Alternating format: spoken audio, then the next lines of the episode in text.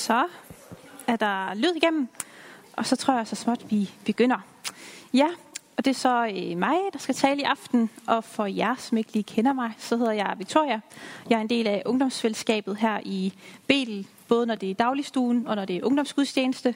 Øhm, så er jeg også lige blevet en del af frivillig stab, som en del af dagligstuen, så det er mega fedt. Og øhm, jeg har talt her en gang før, om øh, Ruths bog, som nogle af jer måske har hørt. Og her i aften er det så øh, Johannes 3. brev, jeg skal snakke om, ud fra gæstfrihed. Og øh, Rasmus, han talte her i sidste uge om øh, andet Johannes brev øh, omkring sandhed.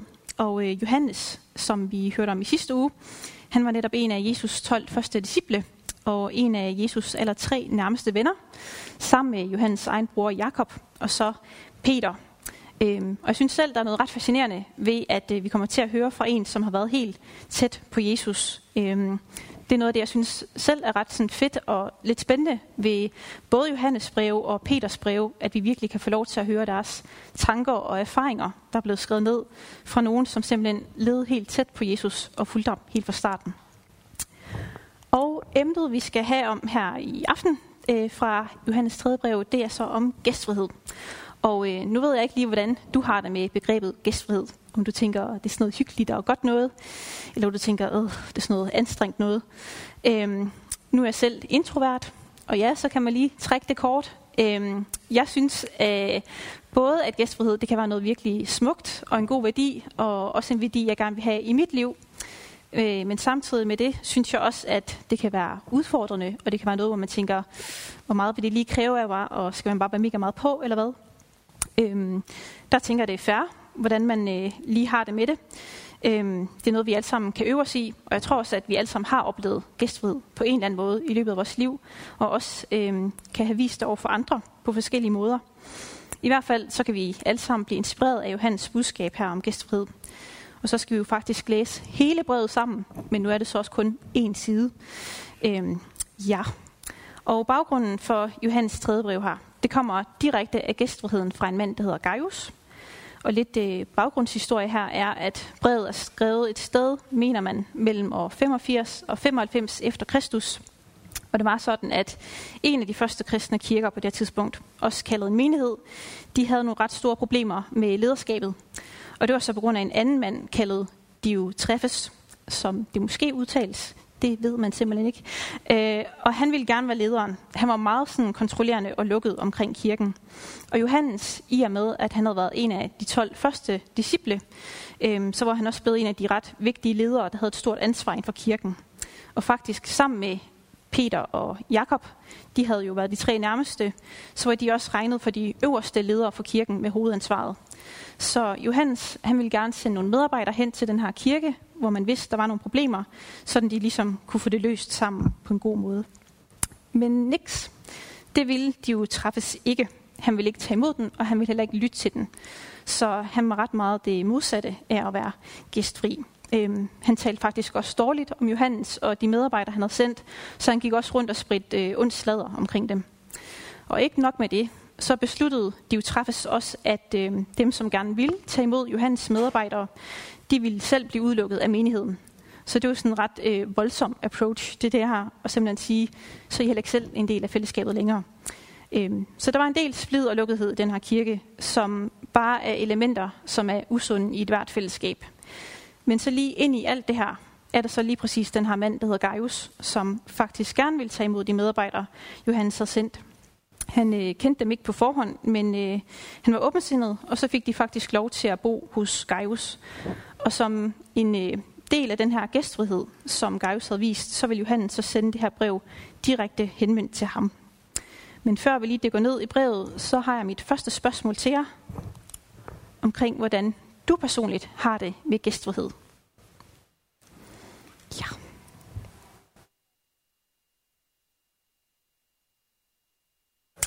Så går vi så småt øh, videre. Og øh, brevet starter simpelthen sådan her ud fra kapitel 1. Nu var der kun et kapitel, vers 1-4. Der står sådan. Min kære Gaius, dette brev er for den gamle mand. Du skal vide, at jeg holder utrolig meget af dig. Jeg håber, at du er rask, og at alt står vel til hos dig. Jeg kan forstå, at du har det godt åndeligt set. For nogle af vennerne, som har været på gennemrejse, har glædet mig meget ved at fortælle om, hvordan du lever i troskab mod sandheden. Intet kan gøre mig mere glad, end at høre, at mine børn er tro mod sandheden.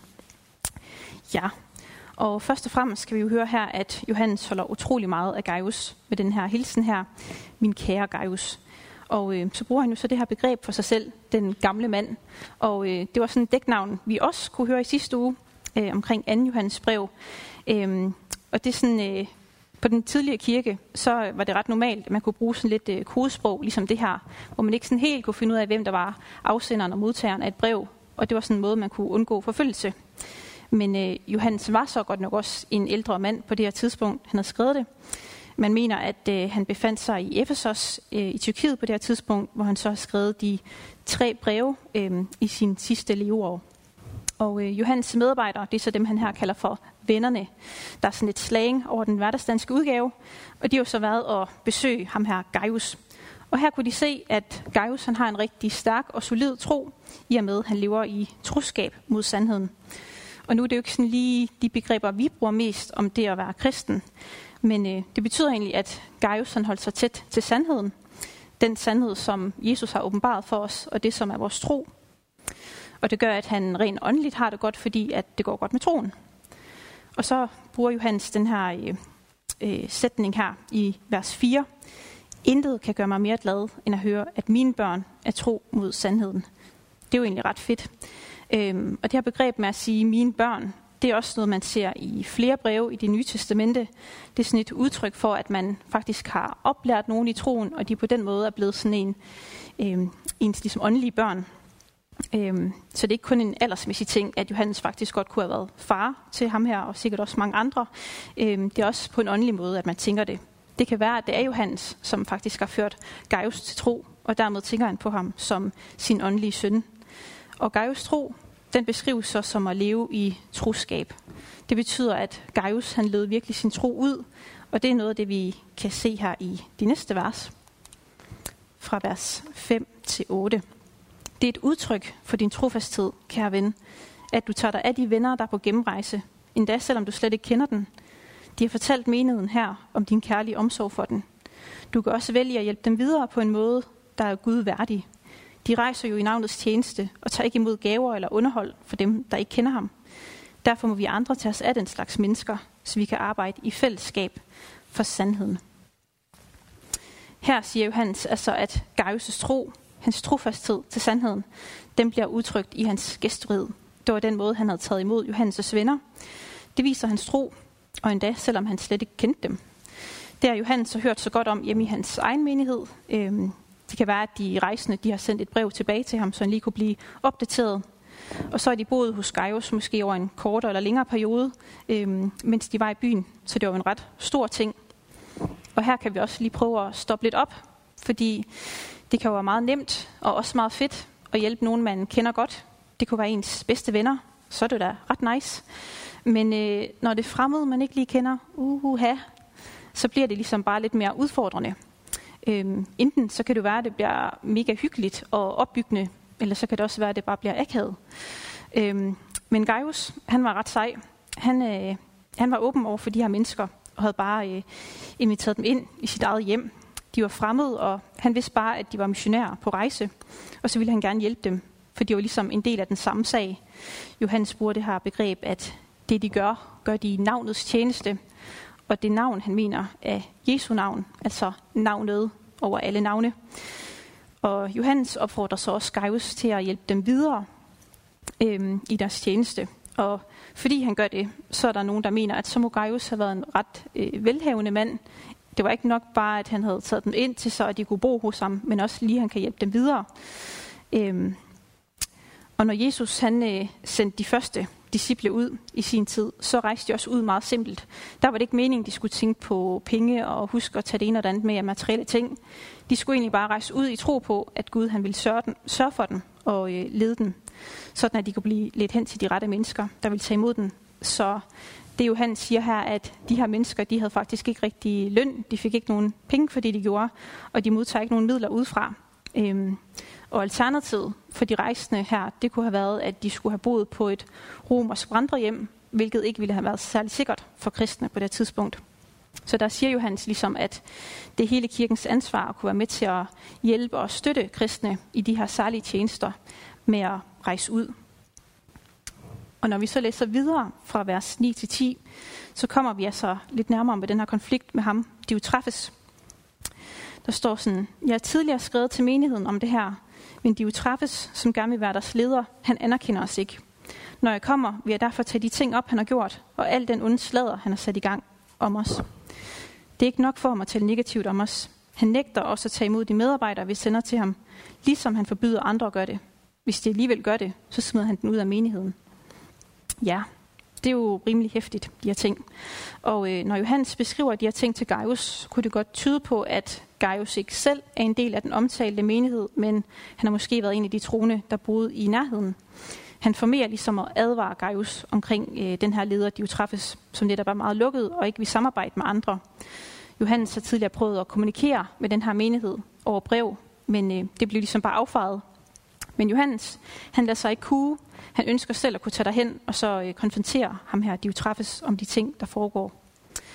Og nu havde vi netop omkring øh, sandhed i sidste uge, fordi vi hørte øh, om 2. Johannes brev. Og noget, man kan pointere her, er, at der som sådan ikke er vranglærer på spil. Øh, altså det, at man fordrejer Bibelen og fortæller noget, der er helt falsk om Gud og Jesus. Fordi, det kunne vi høre fra sidste brev, at det er noget, Johannes slår meget ned på, og det er noget, kirken skulle være meget opmærksom på. Hvis der er vranglærer, så kan man ikke samarbejde, fordi det i bund og grund ikke er den samme sandhed, man arbejder ud fra. Men det er ligesom ikke det, der bliver pointeret her som problemet. Det er mere noget ledermæssigt. Det kunne være, at lederskabet havde stiget ham her, det jo træffes til hovedet. Han havde måske fået lidt for meget begær over den magt, han kunne få. Men øh, det ville Johannes så gerne komme og rydde op i, sådan at de kunne forlede kirken på en god måde. Og sagen her med Gaius' øh, gæstfrihed øh, over for de fremmede kristne, og så samtidig de jo manglende gæstfrihed, som vi hører om, det kan i vores nutid relateres til arbejdet om at være tværkirkelige. Det betyder, at øh, vi som kirker kan stå sammen, at vi kan lave nogle fælles projekter sammen, at øh, vi kan have fællesskab, og vi kan bede sammen. Der er mange øh, kirkeretninger her i Danmark, og vi er for eksempel i en baptistkirke lige nu. Men der kan være en kirke, som måske er meget optaget af, hvad der sker lokalt i deres egen kirke, øh, men som ikke rigtig vil forholde sig til meget til, hvad der sker i de andre kirker i byen, fordi de er fra andre kirkesamfund. Og nu er det jo godt nok et meget øh, ekstremt tilfælde, vi hører øh, Johannes står overfor her, med en leder, som ligefrem ekskluderer medlemmer, fordi de vil samarbejde med andre. Det er heldigvis ikke lige det, vi oplever mest i kirkelivet her i Danmark. Men noget af det, vi kan lære af det, det er at gøre ligesom Gaius. Han kendte netop ikke de her andre medlemmer, som kom fra en anden kirke. Øhm, men han var åben. Han tænkte, hey, de er også kristne. Vi arbejder for den samme sag. Selvfølgelig vil jeg gerne hjælpe dem. Og det mindset, det skal vi også gerne have, selvom det kan være svært at samarbejde med andre mennesker, som tænker forskelligt. Så taler Bibelen om den her enhed som kristne, at vi hører sammen. Og det vigtigste, det er sandheden i Jesus. Ikke at gå på kompromis med for meget omkring teologi og meninger, øhm, sådan at det netop ikke udvikler sig til vranglærer, men at vi har det samme fundament i Jesus. Øhm, nu er vi som mennesker forskellige, og det udtrykker kirken på en naturlig måde. Det tænker jeg i hvert fald selv. Jeg synes selv, det er ret nice at se kirker med forskellige øh, stilarter og udtryk, fordi det kan nå forskellige mennesker. Og Gud har også skabt os unikt og mangfoldige som mennesker. Så noget af det, Johannes også ligesom pointerer her, er vigtigheden i forhold til gæstfrihed øh, over for andre kristne og også kirker. Øh, for det er bund og grund samme sag, vi kæmper for i navnets tjeneste. Så det leder mig til næste spørgsmål om, hvilken betydning tværkirkelighed har for dig. Og hvis du ikke er sådan vant til at komme i kirke på den her måde, kan du også bare lige tænke, hvad er dine umiddelbart tanker omkring det? Om du tænker, at det giver mening, eller det lyder underligt. Øh,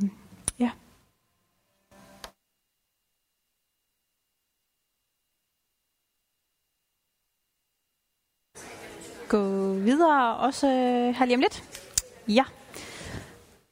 Så fortsætter vi så her fra øh, vers 11. Kære ven, efterlign ikke dem, der handler ondt, men kun dem, der gør det gode. De, der gør det gode, viser, at de tilhører Gud. Men de, der handler ondt, har aldrig forstået, hvem Gud er. Det synes jeg er ret fedt formuleret af Johannes, det her. Øh, og en ret god pointe. Han siger ikke, at dem, der handler ondt, de er bare nederen mennesker. De er bare onde. men han siger, de har simpelthen ikke forstået, hvem Gud er. Hvis du ikke selv har oplevet kærligheden for Gud, så kan du ikke give den videre. Så kan du faktisk mangle og opleve, hvordan han virkelig er, og ikke hvordan du måske tror, han er, hvis du har et meget negativt billede af Gud. Og som Johannes påpegede i starten, så led Gaius i troskab mod sandheden. Det kunne man se i hans handlinger. Den måde, han var på over for de fremmede missionærer. Han led i gæstfrihed, fordi han virkelig forstod, hvem Gud var. Han havde virkelig lært Gud at kende. Og noget af det, vi kan se fra Gaius eksempel, det er, at gæstfrihed det handler om at kunne være åben, at kunne invitere andre mennesker ind i sit hjem, og øh, have fællesskab selv med folk, man ikke kender. Jeg har selv oplevet mange gange i mit liv, øh, hvordan folk de har åbnet deres hjem for mig. Og senest også lige her den sidste stykke tid, hvor jeg har stået mellem to flytninger, øh, og faktisk fået lov til at bo midlertidigt hos nogen, og have nogle af mine andre ting stående hos nogle andre. Øh, det er gæstfrihed. Gæstfrihed, det kan også være at invitere nogen ind i noget gruppearbejde, inkludere folk i sociale ting, og selvom det ikke altid er nemt, der kan man bare tænke, hvis man havde været en del af den her menighed hos de utræffes, og man faktisk blev truet med at blive smidt ud, fordi man hang ud med de forkerte typer. Øh, der kan der virkelig være noget på spil, rent socialt, når man sådan ligesom våger sig ud og prøver at give plads til andre. Måske også nogle af dem, som ikke er helt så populære. Og det oplevede Jesus også. Han hang ud med syndere og folk, der blev set ned på i samfundet. Og det blev ikke altid forstået af andre, hvorfor han gjorde det. Der var religiøse ledere, som hånede ham og kritiserede ham. Men noget af det, Bibelen også lærer os omkring gæstfrihed, det er også, at man kan ikke bare være venner med alle. Det var sådan, at netop de første disciple her, som Jesus nogle gange sendte ud på missionsture, de var sendt ud for at finde det, som Bibelen kalder for fredens personer. Altså mennesker, som på en særlig måde er åbne over for at høre øh, om Gud, og høre, hvad det er, Bibelen fortæller. Mennesker, som selvom de ikke selv har en direkte tro, alligevel er åbne og venligsindede over for kristne, sådan at vi kan have en fredelig relation. Så selv før mennesker egentlig lærer Jesus at kende og får en direkte relation med Gud, så kan øh, Guds ånd stadigvæk være med til at lede den. Øhm, de kan faktisk være tæt på sandheden, fordi Gud er allerede i gang med at gøre noget i deres hjerter. Han er allerede i gang med at arbejde med den, sådan at de kan få lov til at lære ham at kende, og dermed sandheden.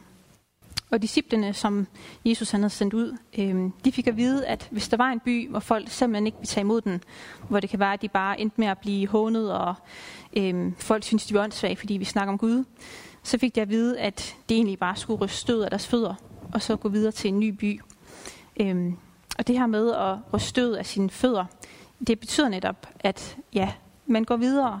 Man accepterer, at okay, lige det der møde med den der person, det gik måske ikke super fedt. Og i stedet for bare at gå rundt og bære af over det, øhm, og, og tænke for meget over det, at så går man faktisk videre øhm, og prøver ligesom at give slip på det. Så kan det være, at Gud simpelthen vil lede en hen til nogle andre fredens personer. Og det kan kræve visdom at vide, hvilke relationer, der egentlig kan være sunde for os. Hvilken relation, der kan blive et gensidigt venskab og også blive en velsignelse for begge parter. Hvis man virkelig invitere nogen ind i ens liv og gerne vil bruge tid med den, investere tid i den. Øhm, nogle relationer eller omgangskreds, de kan også være usunde for os. Og det er også noget af det, der kan være vigtigt at sige, når vi snakker om gæstfrihed.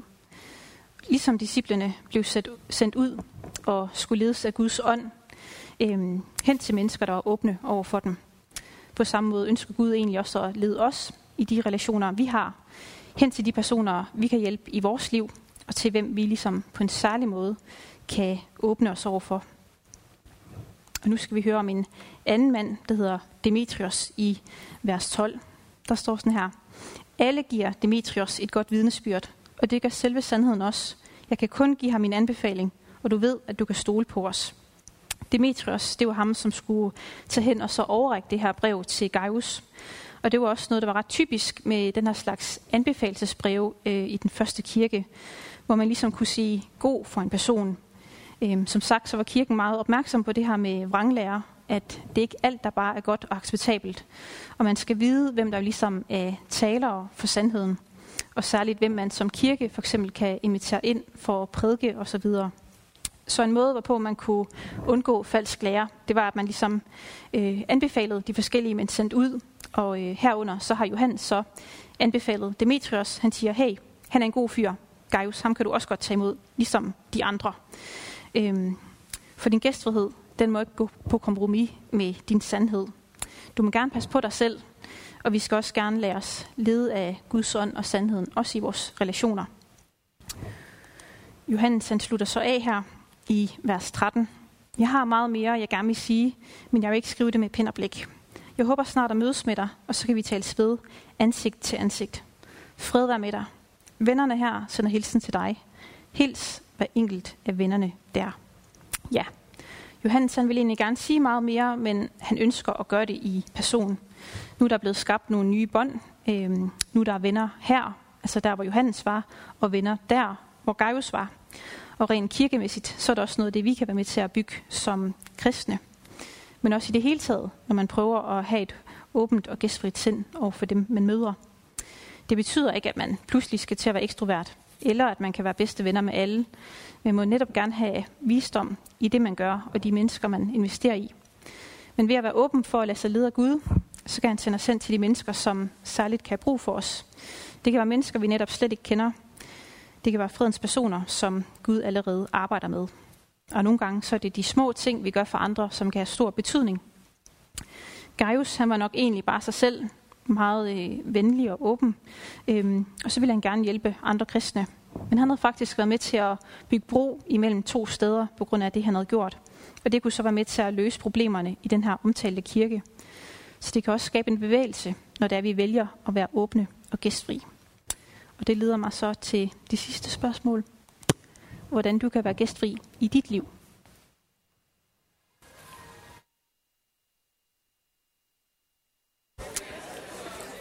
Så går vi til sidste runde her. Yes. Vi har alle sammen et øh, forbillede i Gaius, i den måde, han var trofast over for sandheden og fællesskabet med andre i sandheden. Og den sandhed, som Gaius holdt fast i, så netop leder til gæstfrihed, ja, det er Jesus. Jesus er den sandhed, som Gaius troede på, og det afspejler hans liv. Og når sandheden leder en til at være gæstfri, så er det fordi Jesus han var det. Jesus han er det ultimative forbillede for gæstfrihed. Og det ser vi, når vi kigger på hans levevis. Mens Jesus han gik her på jorden, så mødte han utallige af mennesker, øh, som kom til ham af alle mulige forskellige grunde. Der var folk, der gerne ville blive helbredt. Øh, folk, der var nysgerrige. Nogle, der var desperate for hjælp. Andre, de var skeptiske. Og nogle, de havde ham også bare og ønskede at rydde ham af vejen. Jesus han har mødt alle mulige mennesker. Han har brugt tid sammen med dem, og alle de kunne komme til ham. Men det betød heller ikke, at Jesus han gik på kompromis med sandheden. Når der var, at der var religiøse ledere, som netop øh, spredte vranglærer og faktisk påvirkede mennesker rigtig dårligt, så kom de nogle gange til Jesus. Ikke fordi, at de var åbne over for ham, men de ville gerne øh, kritisere ham eller håne ham, eller de havde sådan forskellige agendaer. Men så i rette satte Jesus dem og viste dem, hvor de var på afveje. For gæstfrihed, det er ikke bare at acceptere alt. Men gæstfrihed, det er en invitation til, at alle kan få lov til at opleve sandheden. Og derfor viste Jesus ikke nogen bort. Når folk kom øh, for at blive helbredt, så helbredte han dem alle sammen. Det var ikke sådan, at han lige sorterede i, hvem der egentlig er gode og onde. Alle de kunne komme til ham. Og han lavede også store bespisningsunder, hvor flere tusind mennesker på mirakuløs vis fik mad. Og det var både jøder og folk, som ikke var jøder. Det vil sige folk, som slet ikke kendte Gud. Men der var ikke nogen forskelsbehandling for dem, som var kommet til ham. For alle kan komme og opleve Gud. Der er der ikke nogen adgangsbegrænsning. Du kan ikke være for ung eller for gammel, og det handler ikke om din hudfarve eller din baggrund. Det handler om Gud. Og Jesus han viste en radikal kærlighed og noget i 100% gæstfrihed. Og noget det der, hvor man kan se bort fra folks fejl og mangler. Hvor man kan tilgive og man kan elske helt ufortjent. Men Jesus han kom ikke bare til jorden for at give mennesker noget her og nu, om det var mad eller om det var helbredelse. Heller ikke kun for at give midlertidigt fællesskab. Jesus han valgte at dø på et kors for hver enkelt af os. For at give os liv. For at alle kan blive tilgivet for deres, til, øh, tilgivet for deres fejltagelser. Og at menneskers liv kan blive forvandlet fuldstændigt. Bibelen fortæller os, at der er et liv efter døden. Et evigt liv. Og Jesus han genopstod igen fra graven. Han viste os, at der er et evigt liv sammen med Gud. Og det har Jesus givet os alle sammen adgang til. Og så er det ikke øh, os, der betyder noget, hvad det er, vi har gjort af gode eller dårlige ting. Hvem vi er. Det, der betyder noget af, hvad Jesus har gjort. Og at alle mennesker har mulighed for at tage imod det og kunne få et nyt liv sammen med ham. Altså det er ultimativ gæstfrihed. Og det fællesskab, der kommer til at være i himlen, det kan vi også afspejle allerede her på jorden. Hvor vi som kristne både kan være åbne og gæstfrie over for vores kristne brødre og søstre, ligesom Gaius han var det. Og hvor vi også kan være gæstfrie, åbne og kærlige over for ja, faktisk alle andre, ligesom Jesus også var det. Og i det, så kan vi stadigvæk passe på os selv og være opmærksom på, hvem vi leder ind i vores liv. At vi ikke går på kompromis med sandheden og hvem vi er som kristne og som personer. Sådan at det ikke bliver destruktive relationer, vi får. Men vi kan være ledt af Gud til hvilke personer, vi, vi, der vil være åbne over for os, og hvem vi særligt kan være noget for. Så mennesker igennem vores gæstfrihed kan få lov til at opleve sandheden. At vi kan lade folk vide, at Gud han virkelig elsker den. At det er derfor, Jesus han døde for den. For at de kan få et evigt liv med ham. Johannes han skriver også sådan her i hans første brev, kapitel 4, vers 19. Vi elsker, fordi han elskede os først. Vi kan elske, fordi han elskede os først. Kærligheden kommer fra Gud. Og det er egentlig et meget simpelt statement, men alligevel meget kraftfuldt, synes jeg. For gæstfrihed er en invitation til, at alle kan få lov til at opleve den sandhed. Og det hele starter med, at Jesus er gæstfri over for os, og inviterer os til en relation med ham. Så vil jeg lige slutte af med at bede. Ja. Tak, Jesus, at du bare inviterer os alle sammen ind til fællesskab med dig. Tak, at der er et fællesskab, hvor der virkelig er plads til alle mennesker, uanset hvor de kommer fra, uanset hvad de har gjort, fordi at du har banet vejen for det, fordi at du har en kærlighed til hver enkelt menneske, og du virkelig kender os alle sammen fuldt ud. Tak, at du kan lære os, hvordan vi skal være gæstfrie, og hvordan vi kan åbne os for andre mennesker. Øhm, tak for det, du har gjort for os, og tak for det, du har banet vejen for. Tak, når der du skaber fællesskab i vores liv, øhm, og at ja, vi først og fremmest skal få lov til at lære dig at kende, lære kærlighed at kende og sandhed at kende, at du ønsker fællesskab med os. Øh, må du bare velsigne resten af den her aften i dit navn, Jesus. Amen.